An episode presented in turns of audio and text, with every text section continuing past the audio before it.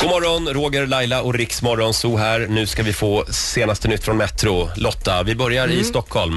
Det gör vi, för en person är anhållen för den skottlossningen som ägde rum i Skärholmen i södra Stockholm igår och en person har dött av sina skador efter den här skottlossningen. Och under gårdkvällen så ska Swedbank-kunder ha kunnat ta ut obegränsat med pengar i bankomaten även fast man inte hade pengar på kortet. Jag inte visste det. Ja. Ja, hur ska vi finansiera Rix FM i fjällen nu?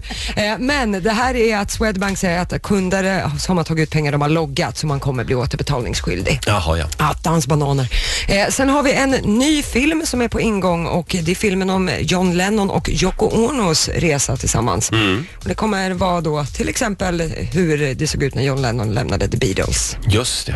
För allt var ju Jockos fel, har jag hört. Ja, jag kan tänka mig att filmen bara handlar om när de låg i sängen i liksom, två timmar.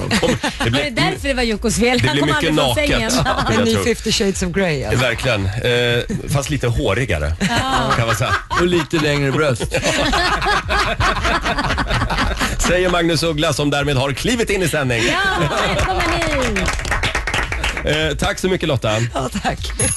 Riksmorgon zoo! Presenteras av Agria djurförsäkring. Som, som 50 shades of Grey fast med lite längre bröst alltså. Ja, Perfekt beskrivning. Ja, hon hade sjukt långa bröst. ja, ja. ja vi säger god morgon. Riks